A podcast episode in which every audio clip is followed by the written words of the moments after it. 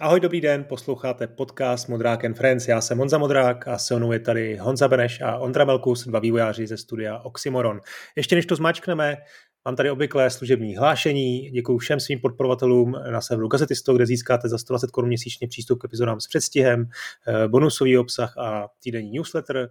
Partnerem podcastu je studio Warhorse, které hledá vývojáře na různé pozice, takže pokud chcete vyvíjet špičkové hry, mrkněte na web warhorsestudios.cz do sekce kariéra.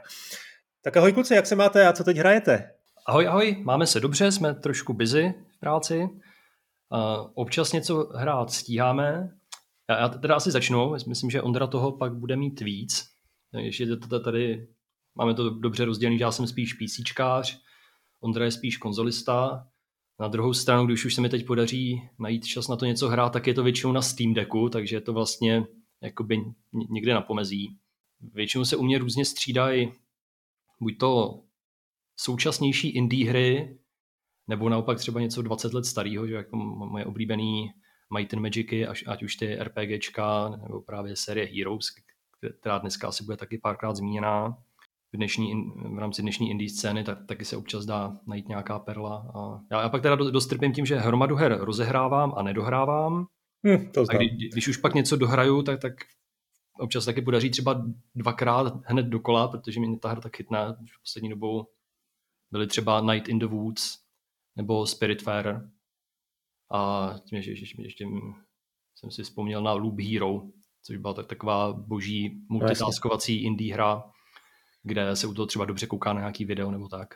Aha, aha, co Ondra? Jo, tak ahoj taky. Jak Honza zmínil, to je i můj problém, že mám strašně moc rozehraných her a hraju jich opravdu hodně. V tuhle chvíli třeba jenom na Switchi mám přes 60 rozehraných her, kdy vlastně začnu hrát nějakou.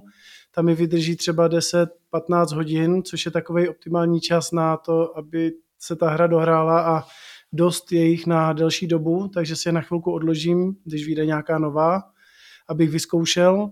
K některým se vracím třeba rok, dva, ale podaří se mi vrátit, takže jako moc se mi jich nedaří dohrát. Třeba teď typický příklad je, že jsem měl second, na Switchi právě, že vyšla ta Nier Automata, ta Yorha of the Edition, kdy jsem na to čekal dlouho a dohrál jsem to poprvé, s tím, že jsem to rozehrál hned znova, akorát, že tam už to přesáhlo těch 20 hodin a vyšlo teď Factorio, které taky na Switch samozřejmě, takže v tuhle chvíli jsem teď lehce závislý na tom Factoriu, kdy eh, původní myšlenka byla jenom vyzkoušet si, jak mají zvládnuté ovládání, protože je to hra na počítač eh, s myší a tak nějak mě zajímalo, jak se to bude ovládat. No a po pár hodinách jsem tomu lehce propadl, takže teď i když nakupuju další hry, které bych si chtěl zahrát, třeba teď ve slevě vyšlo East, Eastward, taková krásná, na kterou se taky už těším docela dlouho, akorát, že nejsem schopný se teda odlepit od toho Faktoria a ano, jak říkal Honza, hrávám spíš na konzolích, protože toho času je míň teď na ty hry, protože to, ještě se narodili, ještě mám dvě děti, takže toho času doma vůbec není na počítači už vůbec. Na velké konzoli, co mám doma, tak tam opravdu, když se podaří čas jednou za měsíc najít, tak hrávám na Switchi cestou do práce a z práce hlavně, takže taky hlavně ty indie hry, pokud jsou možno kratší, tak je to určitě lepší, ale dost jich na tom Switchi je hodně na dlouho. Eh, hele, a hrajete teda for fun, jako pro zábavu, anebo trošku jako ze studijních důvodů? Protože ty hry, co jste vyjmenovávali, skoro mi přijde, že bych jako nezařadil mezi, mezi typ hry, který děláte v Oxymoronu. Eh, to je for fun hlavně. Vždycky to u mě bylo for fun. Někdy je to teda ze studijních, jako účelu jako zjistit, co tam mají a tak, ale většinou je to i u her, které jako mě i zajímají, takže jako Factorio jsem třeba chtěl vždycky vyzkoušet, ale hmm. nikdy jsem se k tomu nedostal, takže je to tam jako tak spojené, ale vždycky hry byly for fun, aspoň u mě.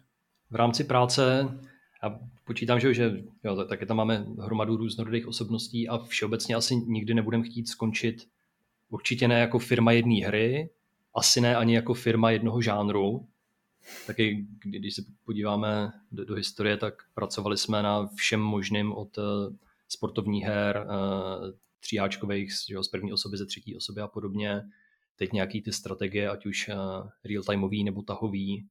Takže ta pestrost určitě dává smysl a i, že, i v tom, tom, co hrajeme ve volném čase.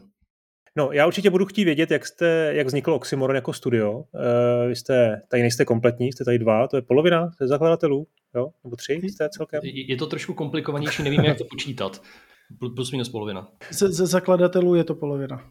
Tak, z zakladatelů je polovina, takže to, jestli to spočítám ještě i já, že čtyři, čtyři zakladatelé, teď už vás teda víc, takhle jsem to pochopil. Uh, a uh, co máte za sebou? Vy jste taky trošku jako veteráni, někteří z vás. Já mám pocit, že Ondra, pokud se nepletu, tak ten dělal i na Mafia 2, 2K, a někdo jiný zase dělal dokonce na Quantum Breaku, jo. Pak jsem dohledal Euro, Euro, Euro Truck Simulator, tak teď každý za sebe řekněte, jako co máte za sebou, kdy jste začali vlastně vyvíjet.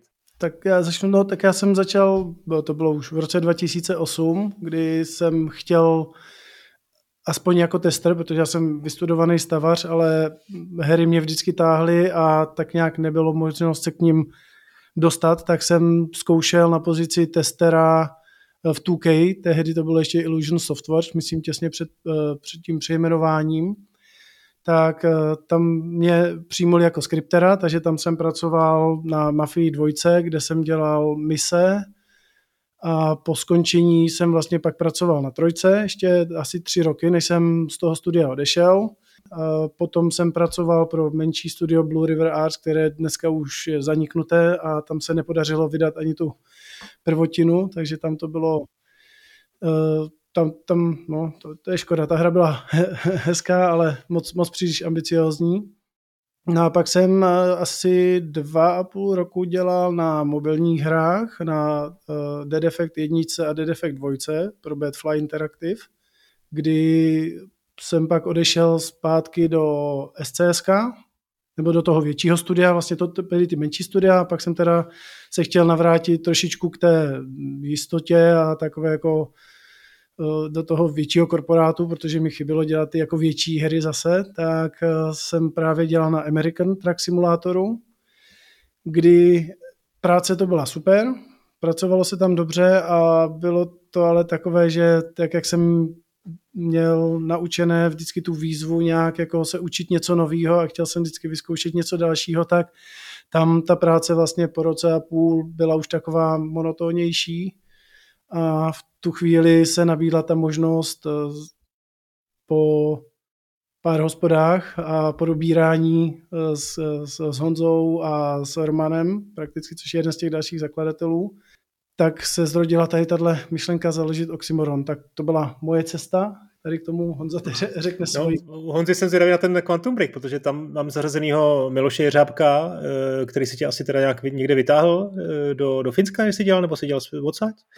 Ehm, ano, Miloš, eh, respektive nějaký jeho headhunter agent mě dotáhl do Finska, ale když to vezmu úplně od začátku, tak uh, taky jsem začínal v 2K, akorát to bylo o rok později, byla to pražská pobočka, kde tým, který přestěhovali z Francie a uh, který se rozrost o víceméně na dvojnásobek o český vývojáře, dělal tenisovou hru, to byl Top Spin 4, takže tak, tak já jsem proniknul že do toho do toho profesionálního herního vývoje.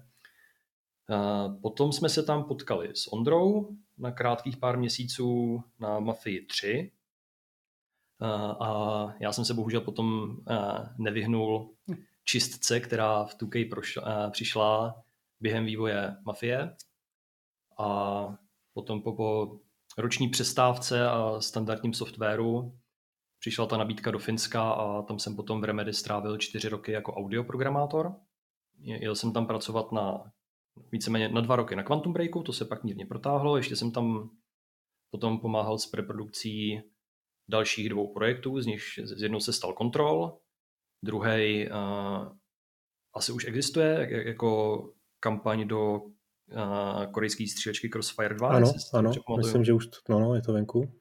A pak, a, pak, pak už to byly ty momenty, kdy, kdy jsme právě s touhletou skupinkou různě na různých frontách probírali možnost trhnout se, udělat něco na vlastní pěst a potom a, v roce 2016 se vybrala nemocnice a na, na konci roku 2016 jsme na ní my s Romanem začali pracovat. A to, to, to je vlastně zajímavé, že projekt nemocnice vzniknul dřív než Oxymoron Games, Hmm. Tak, takže ten kolektiv už víceméně existoval a pak jsme tebe pojmenovávali a zakládali firmu a tak dále. No. No to mi vlastně přijde docela jako přirozený, že nejdřív vymyslíte hru nebo produkt a, a potom teprve zakládáš firmu. Hele, ale Honzo, mě by zajímalo teda u tebe, když máš takhle možnost srovnání eh, toho českého velkého vývoje a toho finského, tak zvlášť to Finsko. Eh, co ti jako dalo? Bylo to tam opravdu jako v něčem úplně jako eh, v několik ligových soutěží jinde než, než, než, než, ta, než ta 2K?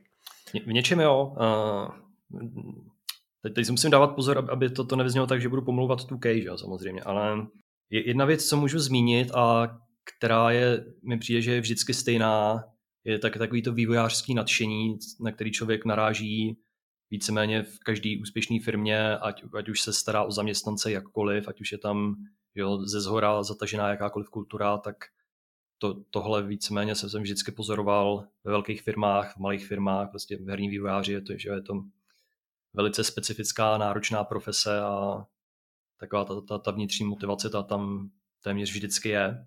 Když teda odbočím k firmní kultuře, tak eh, to, s čím jsem se, se setkal v Remedy, to mě velice příjemně překvapilo, jak, jak eh, dobře se tam dokázali starat o své zaměstnance, u vývojáře, eh, jak perfektně tam fungoval kolektiv. Třeba taková na první pohled drobnost, ale přestože půlka firmy byla, fino, byla finská, tak pokaždé, když člověk procházel na chodbě kolem Finů, který tam něco probírali finsky, hned jak viděli cizince, jak okamžitě přepínali do angličtiny. My jsme se snažili o to samý, že jo, když, když se tam občas sešla malá česká skupinka a probírali jsme něco v češtině. Takže za mě velice pozitivní zkušenost, tak, tak jsem to tam víceméně oproti původnímu plánu protáh na dvojnásobek a kdybych měl asi, že kdybych měl ještě pracovat pro někoho, tak bych tam asi zůstal. Kdyby nebyla ta možnost založit něco sami za sebe, tak to, to bych si pak těžko představoval, že bych eh, se nechal zaměstnat třeba v Čechách někým dalším. Hmm. Eh, jak si dával zimy? Když se tě zeptám takhle uh, úplně jako trošku jako off topic, jak si dával zimy a co sauničky pověstný finský? Co, co zimy, ale pod zimy. Hmm. Uh, nej, nejhorší byl vždycky listopad. Tehdy Remedy sídlilo v Espo, toto je víceméně město srostlý s Helsinkama, je to tam úplně na tom jižním pobřeží. A obvykle někdy na začátku listopadu se to tam příšerně zatáhlo hustejma, hutnejma, nízkýma mrakama. A někdy potom za celý listopad člověk viděl třeba jenom 10 hodin slunečního světu a hmm. to opravdu bylo mírně depresivní. No.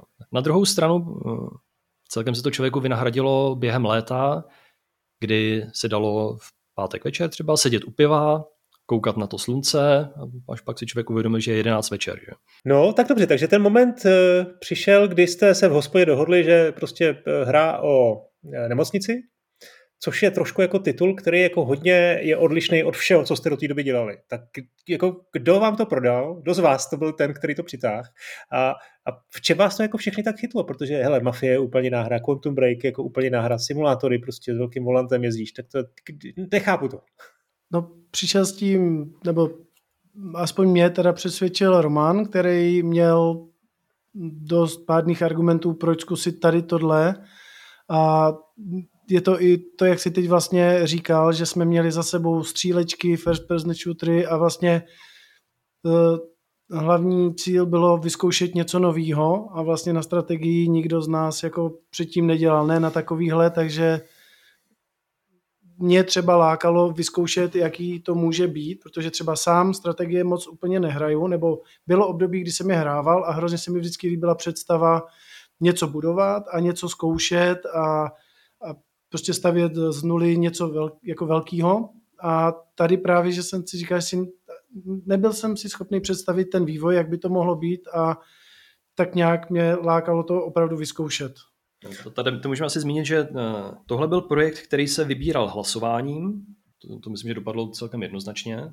Možná, že kdyby se te, tehdy hlasovalo v tom našem současném složení, že by to dopadlo jinak a pak by to možná bylo špatně. Eh, na druhou stranu asi dobrý zmínit, že to, na čem jsme pracovali v těch větších firmách předtím, nemusí vlastně vůbec nic vypovídat o tom, jaký je náš vkus. Že prostě to byly že zajímavé projekty, který, který byl zrovna ve vývoji, kde, kde měl člověk šanci získat místo. A třeba u mě strategie pro mě byly vždycky zajímavé. Hrál jsem jich určitě víc než eh, třeba tenisových her a podobně. Jo, tak takováhle hra, který neuškodí, když má jednoduchou grafiku, je založena na systémech, je právě přesně to, co se dá udělat dobře v malém týmu. Že? Hmm. No, eh, to jsem se právě chtěl zeptat, protože jsem si předpokládal, že jste to dělali teda ve čtyřech, že jste do toho, že jste vlastně financovali tím, že jste všichni měli nějaký úspory, tak jste se dohodli, ale teď prostě věnujeme rok, rok a půl eh, tady té hře a pak, pak se uvidí, ale teď už si sám zmínil, že vás bylo už tedy víc, že teda už jste měli nějaký jako, ať už externí spolupracovníky nebo v podstatě zaměstnance, tak jak to bylo? Eh, to, to bylo jenom u toho rozhodování, co, co by se jako chtělo. No to byli kámoši, kteří prostě měli hlasovací právo, aniž by jako mohli pak jako vyvíjet hru, jo. to je dobrý. Přesně, tak ale jako byli, byli jsme čtyři, co to dělali, s tím, že jsme vlastně měli ještě zvukaře a hudebníka eh, domluvený, že nám s tím budou pomáhat, takže jako ale aktivně se na vývoji podíleli jenom čtyři. Jak říkal Honza, oni vlastně s Romanem rok sami ve dvou, nebo necelý rok, přesně. Nějaký devět měsíců. Nějakých devět měsíců a pak jsme se právě přidali my s Igorem, protože jsme ještě museli dát výpověď v práci a nějak si to zařídit. Tam bylo ta, taky taková vtipná věc je vlastně kluci do toho šli prakticky po hlavě se rozhodli, že půjdou, protože vlastně původně jsme to chtěli vzít přes nějakého toho publishera, vytvořit demo, ukázat to. To se ukázalo jako cesta, která nakonec nevyšla a kluci do toho šli takhle s tím, že eh, když přišlo na to, že vlastně jsme měli do toho skočit i my s Igorem, tak eh, jsme se oba dva lehce cukli protože přece jenom v té době, jak jsem pracoval ve SCS, stabilní práce, eh, druhé dítě se mělo narodit, nebo bylo čerstvě narozený, takže to bylo takový, že ten risk Hmm. Jsem, jsem se toho v poslední chvilce zalekl, pak jsem si to samozřejmě díky bohu rozmyslel. Pak se nechal přesvědčit. Hmm. A pak právě po tom roce když jsme se, to bylo myslím těch 2017, kdy vlastně jsme se připojili s Igorem, založila se ta firma a věděli jsme, že máme zhruba 12 měsíců na to tu hru dokončit, což se nám povedlo v určitém smyslu. Já přemýšlím nad tím, jak se tehdy asi ta vaše vize, ty ty hry nemocniční lišila od toho finále, protože ta hra je hodně o mikromanagementu, je hodně jako detailní. Vlastně vím, že tehdy já jsem dělal něco ze Score, tak tam jsme v recenzi hodně jakoby snížili hodnocení kvůli tomu, že, tam, že se ta hra zabývala jako spoustou až jako pro nás zbytečných detailů. Samozřejmě jako pak se ukázalo, že spousta hráčů přesně tohle jako uvítala. A nebo možná taky jste tam spoustu těch věcí ještě opravili a vylepšili. To je taky druhá varianta, k tomu se taky dostaneme. Ale ta původní vize byla přesně takováhle? Nebo dám příklad, někdo z vás byl velký fanoušek Team Hospital a třeba jste to chtěli mít trošku odlehčený i? No, v základu je to tak, jak se to plánovalo. Samozřejmě vždycky, vždycky se během vývoje ještě třeba po designové stránce plno věcí vyjasňuje, případně mění, občas se něco musí zahodit, čehož na, na což u nemocnice prakticky nebyl čas, takže třeba původní verze uživatelského rozhraní, kterou by se možná dneska hodně změnili, tak se nakonec jenom uhladila a odladila takže že nakonec celkem dobře funguje a podobně. Ale ty, ty tři základní pilíře, jak jsme to, to, to občas zmiňovali, že je to to stavění, je to management, plus je tam i ta hra na doktora a právě ta, ta hromada detailů a jo, je to poměrně v rámci možností věrný zpracování medicíny. To byl původní plán a zase bylo poměrně velký štěstí, že jsme se vydali touhle cestou. Ve chvíli jsme netušili, že někdo v Anglii se, se vydal přidělávat původní Team Hospital na novou zábavnou verzi Team Hospitalu. Hmm. A ve výsledku toto, že se, se ty dvě hry, které pak vycházely, myslím, že pár měsíců od sebe vydali no. diametrálně odlišným směrem, bylo určitě dobře pro obě. Že? No, to bylo jako měsíc od sebe a když byl uh, Two Point Hospital oznámený na začátku roku 2018, co jste si v tu chvíli pomysleli, pomysleli pro boha? To mě jako zajímalo. To asi nebylo úplně příjemný, příjemný den. Já si pamatuju, co na to říkal Roman. Pamatuješ si, co na to říkal Roman? Mám pocit, že to bylo, že si nemáme dělat starosti. Jo, takováhle kravina, to, to, to, to nás... to má říct, jako, kluci, dejte mi klíče, končíme. To asi ne, že jo, tak jste to potřebovali dodělat. Ale v konečném stádiu můžeme říct, že nám to i pomohlo, jako to oznámení s tím, že vlastně... To je jejich oznámení. To je jejich oznámení. Jak, jak jsme se toho báli, že vlastně Eh, zapadneme, tak eh, se ukázalo, že vlastně ta, ta, ta, ta naše cesta ta, ta, do toho, té realičnosti bylo dostatečné na to, že vlastně si tam každý ten fanoušek našel něco, že najednou si lidi neřekli, hele, máme tady dvě stejné hry, eh, starý Team Hospital a to, tak najednou měli dvě hry, které mohli hrát, pokud to byli fanoušci jako nemocničního tématu, tak vlastně mohli si vyzkoušet i tu strandovní verzi, i tu reálnou verzi a ukázalo se, že ta základna těch fanoušků tam byla. A já bych se teda vrátil ještě k jedné věci, eh, jak si se ptal, eh, jak si zmiňoval ten mikromanagement, že tam bylo dost věcí, které se muselo mikromanagovat, tak eh, ano, i to se lišilo od základní verze, protože v původních plánech byl ten mikromanagement ještě větší a hmm. dost věcí se posekalo. Jeden, než si můžu zmínit, byl ještě utility mod, kdy k tomu všemu, co se tam mikromanageovalo, se člověk musel starat ještě o přívody vody, elektřiny, doplňování poliček a to jsme si asi dva měsíce potom, co jsme na to začali dělat, uvědomili, že to už by bylo asi opravdu moc. Jo, to, to, to se naštěstí zařízlo už v designové fázi, takže se nestratila práce hmm. na tom, že by se to zapojilo a pak jsme si potvrdili, že to opravdu do té hry úplně nepatří. Hmm. No ale já musím říct úplně na rovinu, kdybych jako byl nějaký roli investora a vy jste po mně chtěli jako peníze a přišli s, za mnou prostě s nějakým eh, jako popisem t, t, Project Hospital a řekli, že chcete dělat jako vlastně realistický simulátor nemocnice, tak se skoro jako vysměju, protože jako přijde mi jako zajímavý dělat třeba zoologickou zahradu i třeba realistickou, může to být takový jako cute, jo, fun, eh, nebo, eh, nebo zábavní park, jo, ale, ale jako nemocnici, to je vlastně takový jako vážný téma já myslím, že jste měli jako s, s tím problémy jako původně s feedbackem, ne? U, u veřejnosti, že ta veřejnost i, i vlastně s ohledem na to, že byla zvyklá na ten Team Hospital, legendární hra, a teď se bavím ještě o chvíli před, obě, před oznámením um, uh, Two Point Hospital, tak uh, jak to tehdy bylo, jak jste to jako vlastně vy vnímali, prostě to, že jste se prostě zvolili takhle jako vážný téma vlastně? Nenechali jsme se rozhodit naštěstí. trailer, úplně ten, ten nebo první teaser k naší nemocnici je fakt, že docela hrál na nostalgii, že jo. Na první pohled, jak je to ta izometrická grafika a tak, tak to, to, to se jasně vybízelo, že to by mohl být nový Team Hospital, ale nebyl, že jo. Byla to realistická hra pro možná lidi, kteří mezi tím dospěli, nebo třeba pro právě doktory. Jako ten, kolik pozitivních hodnocení objevujeme od skutečných doktorů, sester, lidí ve zdravotnictví, je na jednu stranu překvapivý, na druhou stranu vlastně velký zadosti učinění, že jsme se drželi to, toho původního rozhodnutí a vyplatilo se to. Hmm. Souhlas, určitě jako doba vám dala za pravdu, to jako nepochybuju. E, to jsem hrozně rád. Ale ještě mě teda zajímá, jak jste vlastně, jak se vám to vlastně povedlo udělat tak realistickou hru. Jo? Protože jako vy asi nikdo z vás jako vystudovaný doktor není, si troufám odhadnout, že jste vývojáři.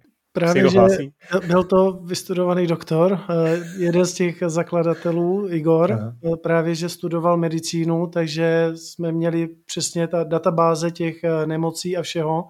To byla jeho hlavní náplň aby vytvořil právě že realistickou databázi, která eh, se dá i hrát a je zábavná, aby to vyloženě nebylo jenom plácání jako hele tady prášek, tady tohle, aby to prostě fungovalo objevování těch symptomů a dávání těch treatmentů, takže v tomhle jsme měli opravdu štěstí, že eh, Igor měl tady takovouhle eh, minulost, protože je pravda, že bez tohohle my bychom to asi úplně dohromady nedali. Hmm, jako lepší brát ty informace že jo, ze skutečných učebnic než třeba zvyky, což by asi taky fungovalo, ale určitě vzhledem k tomu, kolik toho obsahu, jak komplikovaný tohle bylo, hmm. mít tam na to člověk, který se na to mohl zaměřit a měl zároveň ty zkušenosti, toto bylo obrovský plus. No. Zase hmm. na druhou stranu, jelikož to není zkušený herní vývojář, v tu chvíli nebyl, tak uh, vím dobře, jaká pro něj byla výzva tu, tu medicínu se všima že všechno, co je na ní komplikovaného, speciální případy a podobně, překroutit to v nějakou že jo, jednotnou databázi ve, ve smyslu, tady jsou nějaké diagnózy, jsou složený z nějakých symptomů, symptomy se objevují pomocí nějakých vyšetření a vyšetření a, a symptomy se léčí pomocí medicamenty a procedury. Takže jakoby okay. na, na tuhle tu jednotnou kostru toto všechno navázat. Dopadlo to dobře, ale výzva to byla. Aha, aha. E, určitě jste tu hru i testovali, Dělali jste nějaké fokusky? Nevím, jestli jako fokusky je to správné slovo, protože v indie vývoji to přece jenom takhle asi úplně oficiálně není, ale testovali jste hru na, na běžných hráčích strategií, na, a samozřejmě asi i na doktorech. Tak jaký jste měli tehdy jako feedback? A tam já předpokládám, a my už kolem toho jako trošku jako chodíme eh, opatrně v těch vašich odpovědích, že tam bylo vždycky takový to dilema mezi tou realitou a zábavností, který jste prostě museli jako vykličkovávat. Eh, no, to, to bylo. Eh, já teda prvně k tomu testování, eh, bylo to testování, první takové kolečko bylo mezi kamarádama, co jsme to, každý měl asi takových pět, šest kamarádů, na kterých jsme to testovali, s těma jsme pozbírali ten prvotní feedback. A pak větší testování byl náš uzavřený beta test, kdy jsme tam pozvali 200 lidí, myslím si, že to bylo okolo 200 lidí. A to nám vlastně ukázalo, že asi jdeme správnou cestou, že jako feedback byl pozitivní, že je to zábava, spousta bugů teda z toho eh, vykoukla.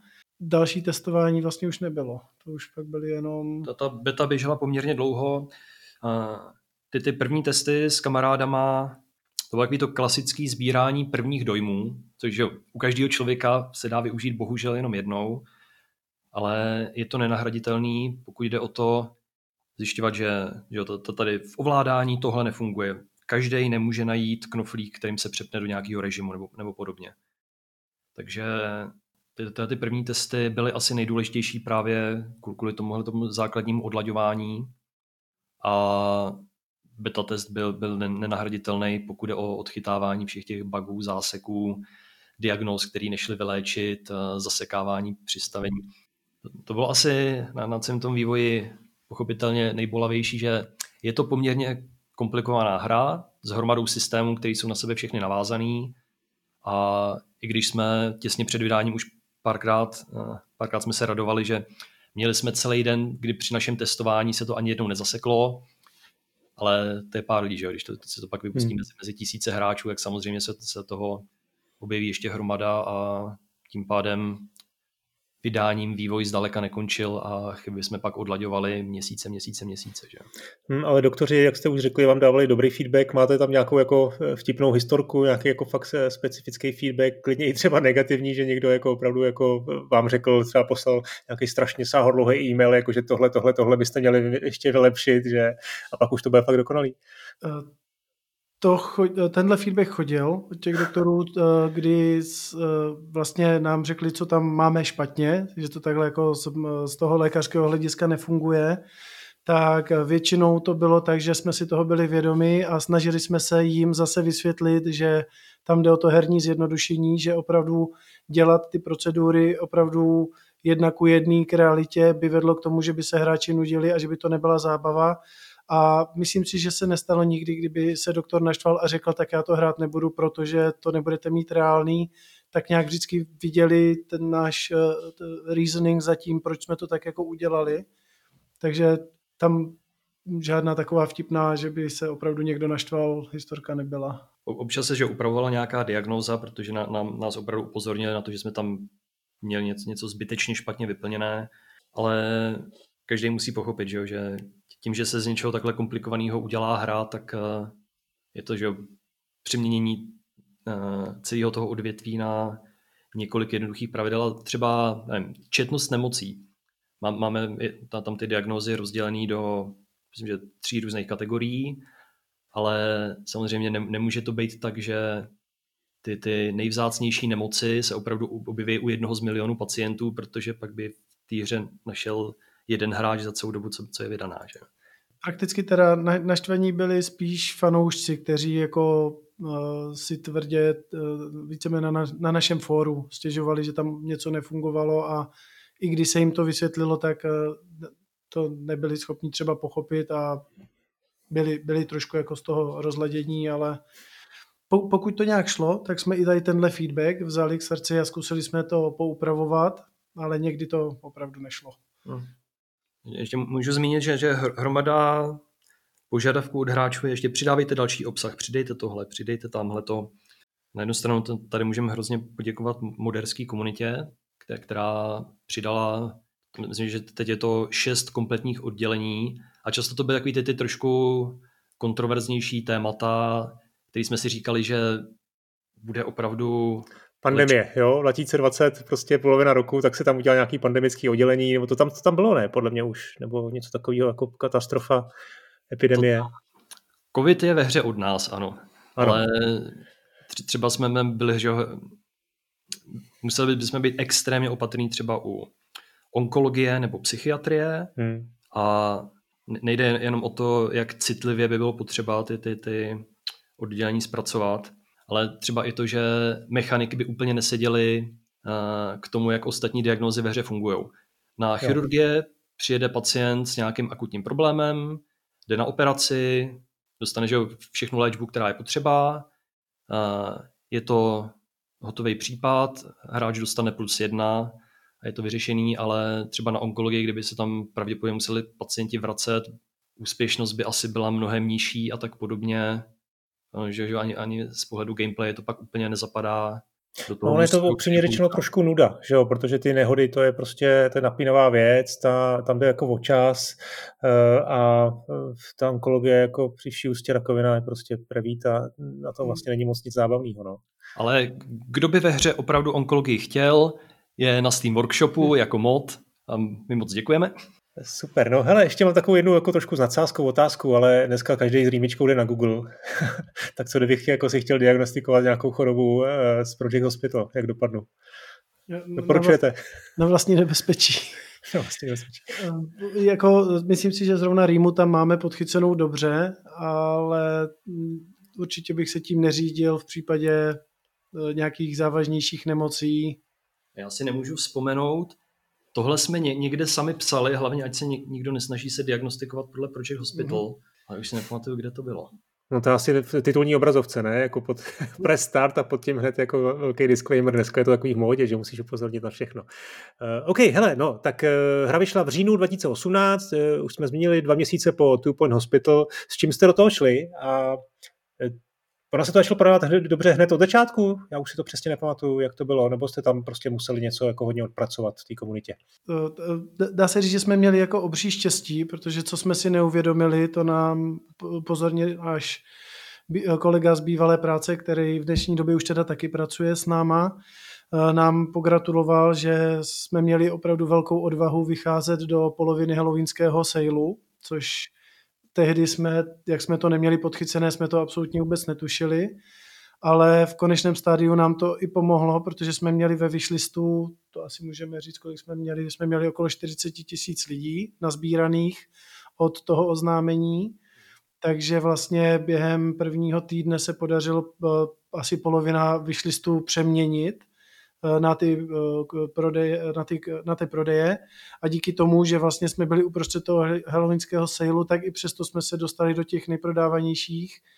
A díky tomu se tam ta hra udržela 14 dní, kdy vlastně eh, nám to hrozně pomohlo. Díky tomu se to pak jako vezlo dál a udrželo si to docela dlouho tady to v těch featured, v těch featured kolonkách ale taky se mohlo stát, že to třeba lidi, protože ono to bylo za plnou cenu, na rozdíl, nebo vlastně měli, měli jsme launch discount 10%, takže to asi byla taky jedna z těch eh, věcí, co, co tomu pomohla, ale mohli jsme velice dobře zapadnout, pak halloweenský sale by skončil a dneska bychom mohli být úplně někde jinde, takže tam hmm. bylo obří štěstí, i přesto, že jsme nevěděli, do čeho se pouštíme. Hmm. Tak se teď teda budeme bavit o těch prvních měsících, co, co pak určitě zmíníme ještě, jak se vyvíjely hodnocení, to, to je taky zajímavý. Ale nejdřív bych zmínil, že my jsme měli vlastně obrovský štěstí už při oznámení, kdy o nás tehdy napsalo Kotaku, PC Gamer Eurogamer. Hmm. Eurogamer. A... To by se asi dneska nestalo. Jako, znovu, no, jako teď, když teda trošku přeskočím, tak uh, tu vaši novou sci-fi hru, to, ta se ne, asi ne, do ne, nedostala, ne? Ne, bohužel. A můžeme se bavit o tom, jak často vůbec dneska ještě nějaký z těch velkých serverů napíše o, o oznámení nějakého projektu. Ale u nemocnice to, to šlo postupně právě, že díky tomu, tomu povědomí, co se díky oznámení uh, rozšířilo, tak pak, pak poměrně rychle rost wishlist. Měli jsme tam, to, to, to, to budeme dělat i u nového projektu pochopitelně, myslím, že dvě kolečka v rámci bety, tak taky hru dostali někteří youtubeři, pak ještě těsně před, před vydáním to pak bylo vidět, že vyšli jste jako rost, tak tam měl, měl takový dva, dva poměrně velký skoky díky tomu.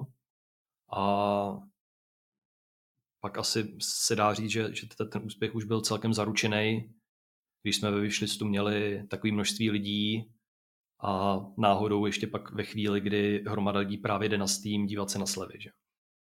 Hmm, hmm, tyjo, tak to bylo všechno neplánovaný a nakonec jste to z toho jako vytěžili jako maximum. Uh, myslíte, že vám ty influenceri hodně pomohli? Že tam ty spiky, o kterých mluvíš, jako byly, byly vlastně důležitější než to Kotaku a IGN?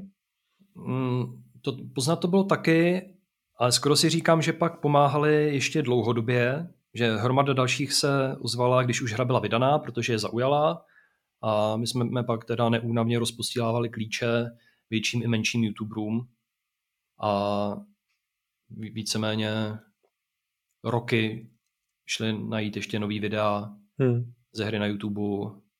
Taky, ještě jsem pak, pak eh, zase to, to, to, takový toto oznamovací kolečko, to jsme si zopakovali potom u vydání každého DLCčka, hmm. takže to, to, to zase, zase ty, ty YouTubři, který, kteří měli hru rádi, tak uh, to bylo téměř zaručení, že se ještě objeví videa i u DLCček a víceméně ten úspěch se díky tomu prodlužoval.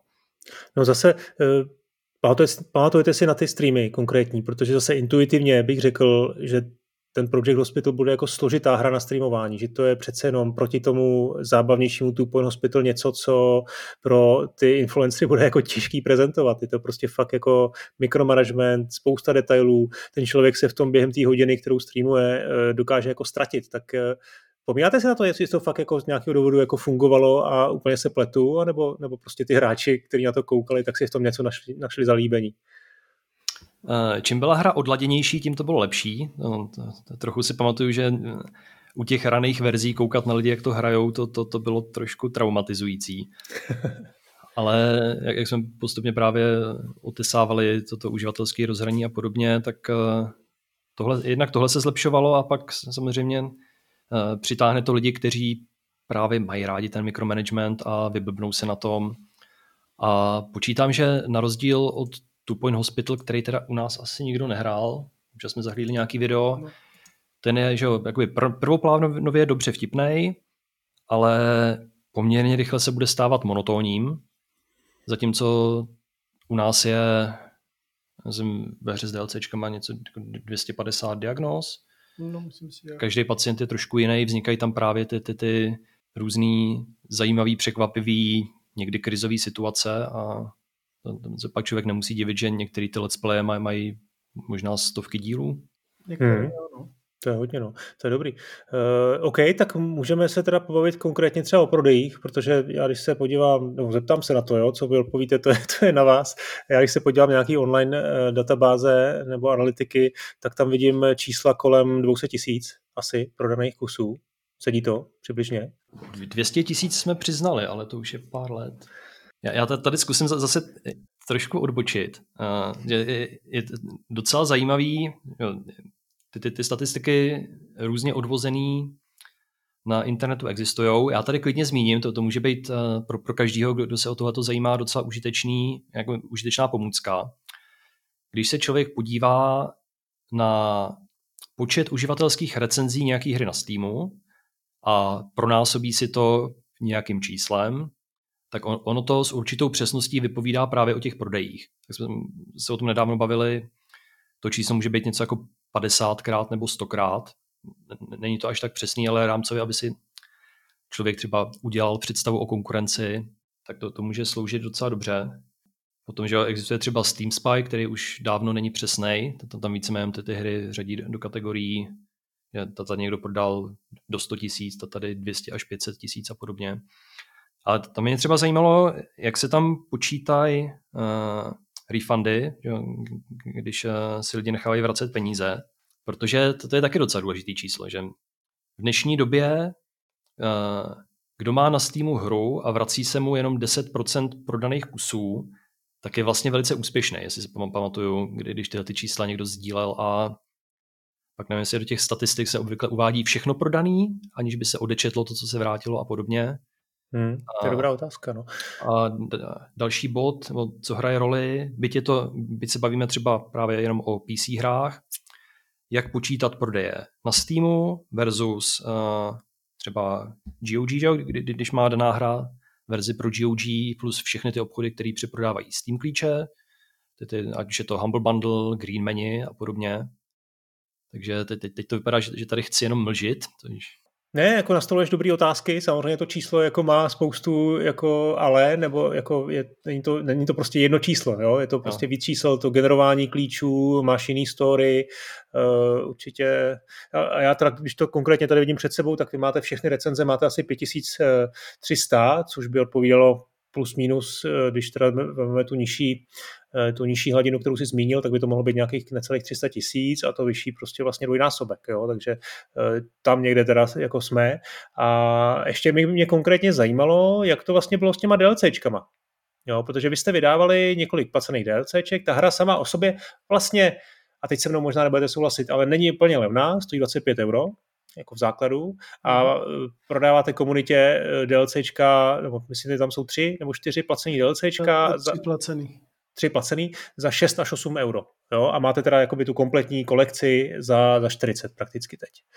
Tak eh, Eh, to je docela dost peněz. Jo? Jak moc se ty DLCčka kupují, řekněme to ratio, eh, jaký je a kolik lidí si dneska, když si kupuje Project Hospital, tak kolik lidí sáhne po té po plné edici. A tady mě jako nepotřebuji fakt vědět ty čísla, spíš mě to zajímá jako obecně, jako přibližně, jo? jenom pro zajímavost, aby to mohlo inspirovat ostatní. Já mám pocit, že DLCček eh, kombinovaně všech se prodalo zhruba asi jako celkově nemocnice. Myslím, se... myslím že ještě víc. A, a, ještě víc? A, a, asi zmíníme, že ten tam, tam je to nastavený, že, že máme ten balíček, že když si zákazník koupí uh, celou tu kolekci, tak tam, tam, tam je defaultně 12% sleva a ta se pak uplatňuje, i když je to všechno v rámci nějaký sezónní slevy. A teď si nepamatuju, jestli je to kolem poloviny nebo těsně pod polovinu. Polovina všech prodaných nemocnic přibližně je rovnou v rámci toho balíčku. Takže, takže evidentně hráči mají zájem tak také vidět na, na hodnocení těch, těch, těch DLCček, že jsou s nima lidi spokojení. Tak ještě, ještě tady, tady asi můžeme zmínit, že první a možná nejlepší DLCčko jsme vydali zdarma. Mm-hmm, to je ten doktorský mod. Jo, uh, už je proto, že jsme si potřebovali vyzkoušet, jak se vlastně na Steamu vydává DLCčko a jo, je, je to pěkný poděkování komunitě a zároveň tam nebylo riziko, že vydáme něco za peníze a pak to bude rozbitý a bude hrozný halo. Ale pokud je o cenu těch DLCček, tak ta by měla být nastavená tak, aby odpovídala tomu, kolik nového obsahu tam je. To, nejsou to žádné kosmetické věci, je tam většinou buď to nejméně jedno celé oddělení, uh, nějaký další různý vybavení, které k tomu patří, jako třeba vrtulníky, nevím, jestli druhá sanitka je v DLCčku, to už si nepamatuju. A nebo administrativní mod taky? Jo, to, to, to je to, to první větší, to, tam, tam je márnice a, a admin oddělení. No, každopádně DLCčka by opravdu měla hráčům dávat uh, hmm. uh, slušnou hodnotu a pokud jde o tu cenu, můžu vlastně zmínit dvě věci. Jednak, uh, když to porovnáme s konkurencí, tak jsme o 10 euro levnější a uh, myslím, že když se podíváme na to, po kolika hodinách v průměru hráči píšou recenzi, tak, tak s Projectem Hospital můžou strávit opravdu mnohem, mnohem, mnohem, mnohem více času, což uh, počítám, že, že je fér. A taky jsme si udělali drobnou anketu mezi komunitou, jak se sbírala, eh, kolik, že podle toho, co tehdy o hře věděli, možná už to bylo po betě, kolik by byli ochotní za hru platit a v průměru nám hlásili 30 euro. Takže to jsme oproti tomu jo, pragmaticky šli o trochu níž, ale cena by opravdu měla odpovídat tomu, co ta hra je, kolik tam obsahuje a to je dobrý. To, to zní jako upřímná odpověď, kterou většinou ty hráči jako ne, nejsou schopní dát. Že jo? Podle mě, když se, když, se jako, mě, když se někdo zeptá, kolik za to jsem schopen dát, nebo za něco, tak vždycky řeknu jako méně, než, než bych reálně byl schopen zaplatit. No, když jsme teda u, toho, u, toho, eh, u těch slev a, a cen, tak eh, slevy, jo? to jsme ještě nezmínili, to je taky důležitý aspekt. Eh, když mluvíme o počtu prodaných kopií, tak samozřejmě kopie prodané za plnou cenu jsou úplně jinde než kopie prodané ve velké slevě. A tady vidím, že vaše nej, největší sleva byla 60%, že jste vlastně nejlevnější hru prodávali za 10 teček. Eh, můžete eh, vlastně promluvit o té strategii, jak jste jako přemýšleli, eh, kdy a jak moc tu hru zlevňovat, jak postupně Factorio, zase prostě vždycky to zmiňuji, prostě případ hry, která nikdy nebyla zlevněná a jako je to asi jedna z mála výjimek, kde, to, kde jim to jako funguje, a, ale pak jako prostě ta strategie to zlevňování je jako komplexní věc, kterou se hodně pracuje, tak jak, jak to máte promyšlený vy? Tak tohle vznikalo tak trošku jako za pochodu, protože zkušenosti jsme s tím neměli žádný a víceméně klasická launch sleva 10%, eh, což byla vypozorovaná z toho, jak vycházely hry okolo nás, tak to, to, to jsme si tam dali. S tím, že prvních 25%, eh, věděli jsme, že na vánoční, eh, vánoční slevy na Steamu jsme chtěli dát nějakou slevu a přemýšleli jsme jakou, tak jsme si říkali, že 10% znova už asi díky tomu, že už byla, tak zkusíme dát těch 25% zjistili jsme, že se to prodávalo jako opravdu dobře, tak jsme se těch 25% snažili držet co nejdíl. Eh, myslím si, že na 30 jsme šli možná až po dalším půl roce. Nebo to první daily deal? Možná to byl náš první daily deal, kdy jsme, jo, mož, eh, na první daily deal jsme zkoušeli potom dát vždycky větší slevu a když eh, měli jsme jednu takovou příjemnou paní na Steamu, kdy nám občas i poradila, jak jsou třeba teď eh, ty tři za sebou halloweenské slevy, tak nám poradila, jak, eh, jakou, eh, jestli jít vzestupně nebo sestupně, nebo udržet tu cenu stejnou. Takže z toho vždycky vyšlo, že jsme to nějak nastavili. Teď máme třeba ty sevy nastavené už rok dopředu, kdy jako si to domluvíme a potom už to jenom vyplňujeme, že už to není takový, že bychom s každou slevou teď přemýšleli, kolik dáme procent a tak. A myslím si, Můžeme prozrazovat, jaký budeme mít slevy příští rok? To, to, to asi radši ne. Tak to, asi, to, to, to, to asi ještě teda neřekneme. No, hele, tady mě teda překvapuje, že třeba vůbec se neúčastníte toho českého slovenského týdne, který, eh, který proběhl minulý týden, který vlastně všichni jako hodně si chválí, český vývojáři. Eh, tak eh, proč? Bylo to nedorozumění, tak. A, OK, dobře. Uh, no, hele, a ještě tady koukám na, na ty, když jsme mluvili o těch, o těch DLCčkách, tak tady vidím vlastně data, jsem si tady při, připravil takovou jako tabulku. V říjnu 2018 jste vydali Project Hospital a ty tři placený DLCčka vyšly 2020 prakticky jako pár měsíců kolem sebe, jo. Duben, srpen, říjen. Uh, tak jako Víš co, čekal bych, že se budete snažit udržet nějaký ten long tail té hry, toho, abyste vydávali kontinuálně ty DLCčka. Dám příklad třeba v, těch, v rámci těch, řekněme, čtyřech let eh, od vydání průběžně po půl roce, po tři roce, nebo i po roce, ale prostě jednou za čas něco vydáte. A tady jste najednou něco vydali, no všechno, co máte, tak jste vydali prostě v jednom půlročním okně. Proč?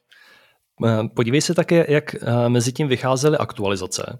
Aha, že tam máte velké aktualizace, jako neplacený. Takže hmm. jo.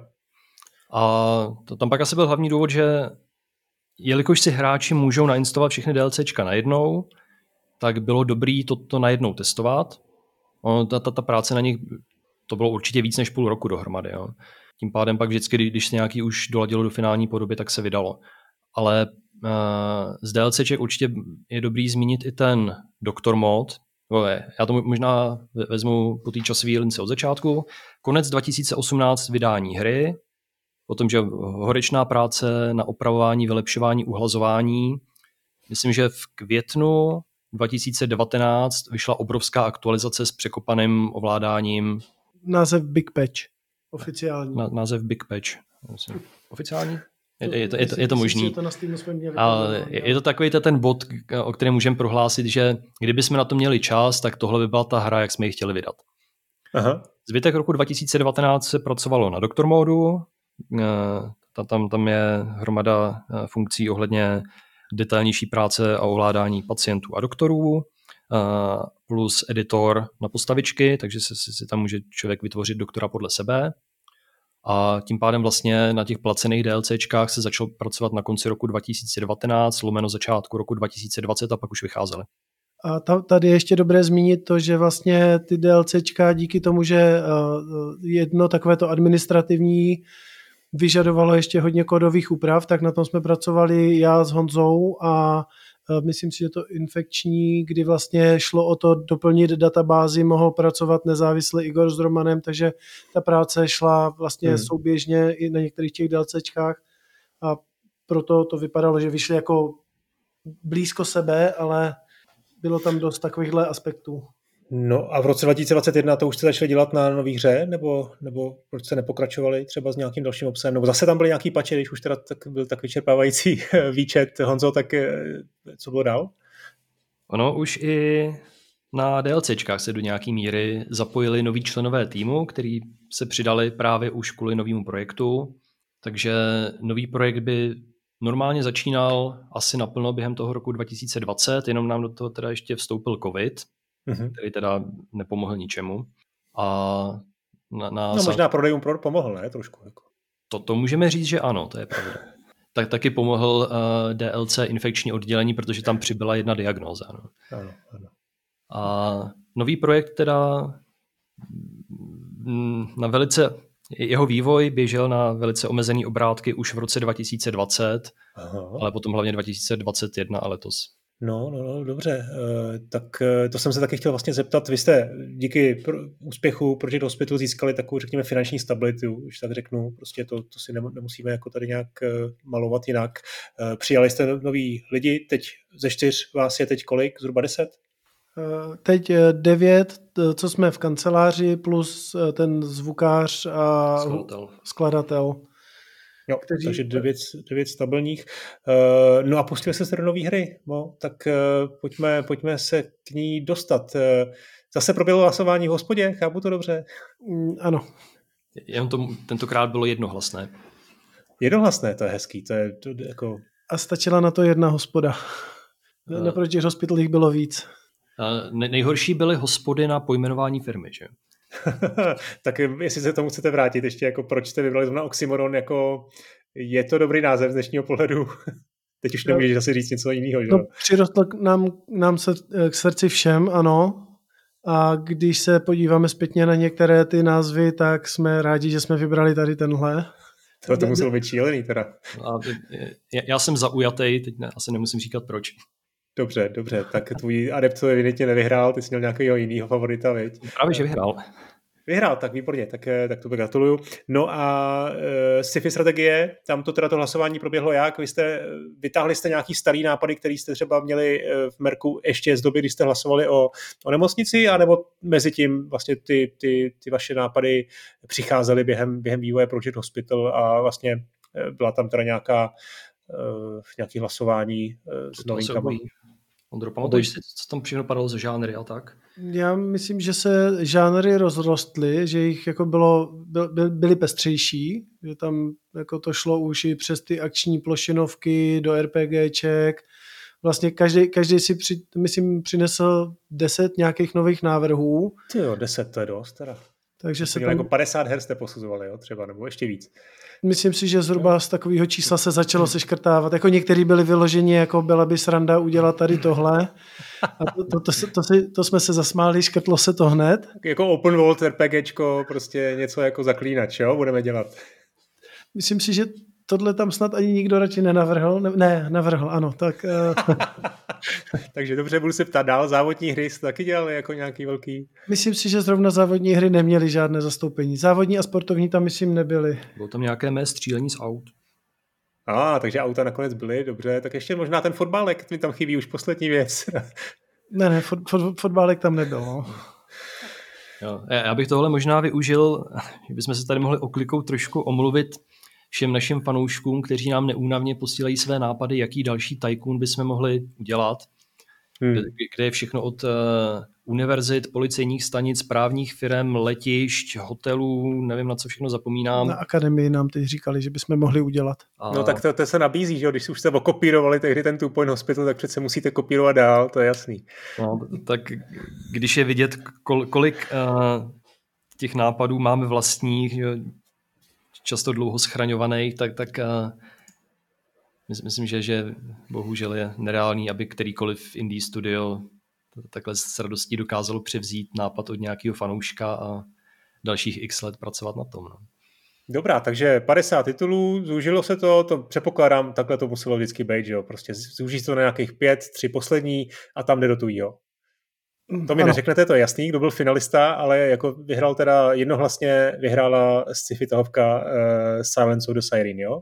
Ano, přesně tak. A ano, bylo to, myslím, pět těch finalistů, které máme teď uložené teda na serveru s tím, že... Trezoru jsem čekal teda, že... A nebudeme prozrazovat, protože třeba něco z toho někdy vznikne. Přesně tak. No a no. Silence of the Siren se samozřejmě tehdy nejmenovalo Silence of the Siren, a jak jsem zmiňoval, toto to utrpení při výběru jména firmy. Je to. to téhle hry výběr jména, ten, ten byl taky velice štěvnatý. No, no ono taky víc lidí, že jo, víc názorů, víc eh, chytrých eh, prostě kibiců, který do všeho, do všeho další tabulky. Kecaj, no, další tabulky. A, ano, vyřešili jsme to potom chytře, kdy uh, jsme vybrali tým lidí, kteří vyberou to jméno hry. Takže jsme zúžili ten okruh z těch osmi lidí tehdy na to, že myslím, že šli jenom tři vybrat to jméno, které nám představili. No, to je ta demokracie, jasně. No, to je prostě v jistém smyslu je těch, eh, těch možností tolik, že už se to musí omezovat. Ano, ano. Eh, Silence of the Siren. Teď vlastně mě to napadá, no, v čem je, co v tom názvu vlastně teda můžu se dočíst? Je to trošku jako nesmyslné? Je to trošku oxymoron. Je to oxymoron, ano. A není to inspirované knížkou od Kavky? Víceméně ten, vychází to z, z toho, v jakém světě se to odehrává, co se tam stalo předtím, než začínají že všechny příběhové linky a tak a je to záměrně trošku mysteriózní. Mm-hmm. Mm-hmm. Tak povídejte, povídejte, trošku mi to představte, Science of the Siren. Já doufám, že se už všichni posluchači jako vědí, že se to oznámili před uh, kolika, zhruba před měsícem. Uh, uh, tak 20. co bude za 27. září, myslím jestli si to pamatuju dobře. No tak to už je víc, vidíš, jak to letí, to už je skoro no. čtvrt roku. Jo. A Ondro, máš náš elevator pitch? Ten já jsem si neskoušel, takže nechám tebe, abys to řekl. Hezky kluci, tohle musíte mít natrénovaný. Hele, elevator pitch, to je prostě s tím jste museli do tohle podcastu přece jít. Jako jestli jste jednu věc trénovali přes zrcadlem ráno, eh, tak to je elevator pitch na novou hru. Já, já to asi udělám. Já jsem trénoval nemocnici. Měli jsme že, hrozně dlouhé debaty o tom, jak chytře, chytře krátce naznačit, že jsou to vlastně takový sci-fi heroesy, aby člověk neříkal nahlas, že jsou to sci-fi heroesy. Hmm. A obvykle se pak ta debata uhýbá k tomu, eh, v čem ta hra bude pestřejší a tak dále. Že? Ano, je, je to sci-fi tahovka, víceméně tak, tak, takové 4X, je, je tam to stavění, rozrůstání, objevování, válčení a tak dále. Uh, souboje na hexové mapě, hromada zajímavých schopností u jednotek, hromada zajímavých schopností pro to, co, co se dá dělat na těch mapách a zpestřujeme, kde to jde, takže třeba denní a noční cyklus, kde se nemění jenom grafika, ale máme vymyšlený i různé změny, které se, se tam budou dít a co bude třeba v noci nebezpečnější a podobně. E, zeptám se rovnou, vy máte asi scénáristu grafomana, že jo? když Devolor máte popsaný všechno přesně do ano, detailu. Všem.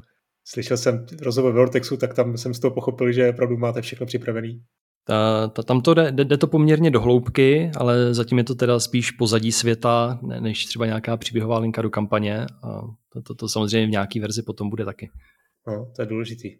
Uh, OK. Um... Jsem měl ještě vyjmenovat ty featurey. No, povídej.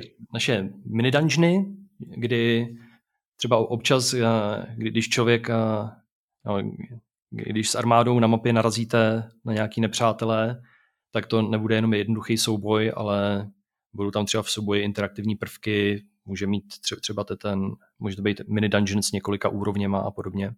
Eh, potom na explorační mapě víc interaktivity, aby právě, že tam člověk mohl dělat víc věcí, než jenom, že vyzbírá mapu, a prakticky se tam pak nic dalšího neděje, takže se tam přidává eh, jako víc interaktivity, eh, stavění, eh, upgradeování budov, aby, že člověk bude moct i trošičku pozměnit ten layout té mapy, kdy si vlastně bude moct vytvořit třeba i nějaký cesty. A pak celý důležitý téma je, jakým způsobem se snažíme ozvláštnit to, to, co je potřeba dělat při správě vlastního území. Třeba tam máme naplánovanou užitečnou funkci, kdy bude pro nějakou armádu naplánovat na několik kol dopředu, co má dělat a může to pak třeba opakovat. Tak, takže tam, tam objede všechny zdroje surovin, občas může třeba i bojovat a tak. E, ten svět je něčím inspirovaný, protože mám fakt pocit, že, e, že je už z těch obrázků a z toho traileru, jako, že to je hodně jako výrazná, výrazný prvek e, hry. Teď se bavím o nějakým, jako, nějakých sci-fi knihách nebo dínech nebo filmech. Z čeho jste no, vycházeli? Co vás inspirovalo? Bude to, bude to směska všeho možného od, od Duny po StarCraft, že jo? Ať, už, ať už knihy, filmy nebo, nebo jiný herní série. Hmm, hmm. Ale v rámci možností se snažíme být uh, dost originální, třeba i pokud jde o tu grafiku. No, to je, to je super, to je výrazná. To jste, myslím, že i produkční hodnota je teda úplně na hony jinde než, než eh, u nemocnice. To je vidět, že na tom asi dělá víc lidí, ne teď? Hm, no jasně, tak jestli, jestli to přibližně dvakrát lepší. Nebo... Grafiky máme teď dva. Tři vlastně. Tři. Dá se říct, že tři, zatímco vlastně na nemocnici byl uh, Roman s tím, že Honza mu pomáhal. Uh... A pak, pak Igor. Igor ke konci projektu s hromadou objektů, ikon no. hlavně a tak. Multiplayer samozřejmě bude, ten u Heroesu asi bez toho by to nešlo. Heroesovky. Uh, ano, uh, verze lokálního multiplayeru, to už jsme si testovali a zkoušeli už si hrát v kanclu, takže ten, ten ano, potvrdit můžeme. A online multiplayer, tam to na něčem záleží? Nebo můžeme slíbit i tohle? Tam bychom rádi, ale je to samozřejmě komplikovanější, protože pak je potřeba řešit matchmaking a podobně, tak taky v dnešní době u tahovek všichni by rádi, co, co to česky, česky simultánní tahy, aby všichni mohli hrát najednou, dokud se nepotkají. Hmm. Takže je to o několik úrovní komplikovanější, tak, takže to, to, asi to není, není nic, o čem by se dalo uvažovat do Early Accessu, pokud chceme vycházet příští rok v Early Accessu, ale výhledově určitě bychom to tam rádi měli. Příští rok na Halloween, ne? Asi Early Access. Předpokládám, že eh, tu tradici neporušíte. Máme rádi Halloween, ale uvidíme, jak to půjde ta práce na tom. OK. Hele, a co planety? Vlastně teda planety na planetách budou, nebo je to jedna planeta, bude jich více? To cestování mezi nimi bude probíhat nějak? Budou jako ve vesmíru i? To, to trošku předbíháme, bude to probíhat v kampani. Vesmír tam v určitý podobě bude, ale bude to možná fungovat trošku jinak, než by člověk na první pohled čekal, ale to, to teď můžeme asi jenom mlžit. Dobrá, dobrá, no nebudu vás tady nějak... Ne, nebo můžeme říct, že tam nebudou jako vesmírné bitvy s vesmírnýma loděma, jako v, eh, třeba eh, teď byly takový ty... No, nebudou tam... Ne, nebudou tam vesmírné lodě, ano. Jo, OK. Uh, no hele, mě to přijde docela jako hodně ambiciozní. Co pro vás je v tuto tu chvíli vlastně, co pro vás představuje jako největší výzvu? Takhle, co je největší hůk té hry a co je největší jako výzva pro vás? Tak to byla hodinka s Honzou Benešem a Ondrou Melkusem ze studia Oxymoron. V plné verzi rozhovoru najdete ještě dalších 20 minut. Probrali jsme pár jiných věcí o Silence of the Siren, mluvili jsme o jejich dalších plánech, vrátili jsme se k marketingu a jen tak jsme probrali budoucnost gamingu. Díky za pozornost i za případnou podporu a těším se zase příště u další epizody podcastu.